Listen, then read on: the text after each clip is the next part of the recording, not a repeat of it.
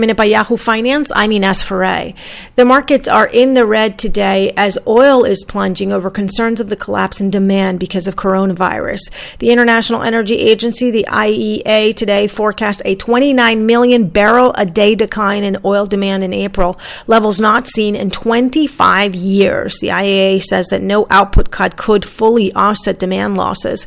OPEC Plus recently came to an agreement just days ago to cut production by 9.7 million barrels a day.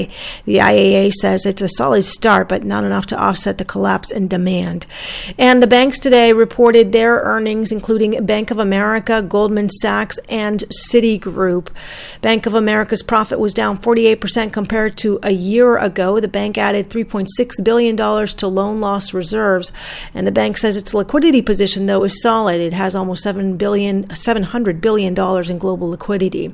And Goldman Sachs' first quarter profit fell by 46%. Its revenue increased so 10% year over year. The firm's trading division topped expectations because trading increased due to market volatility.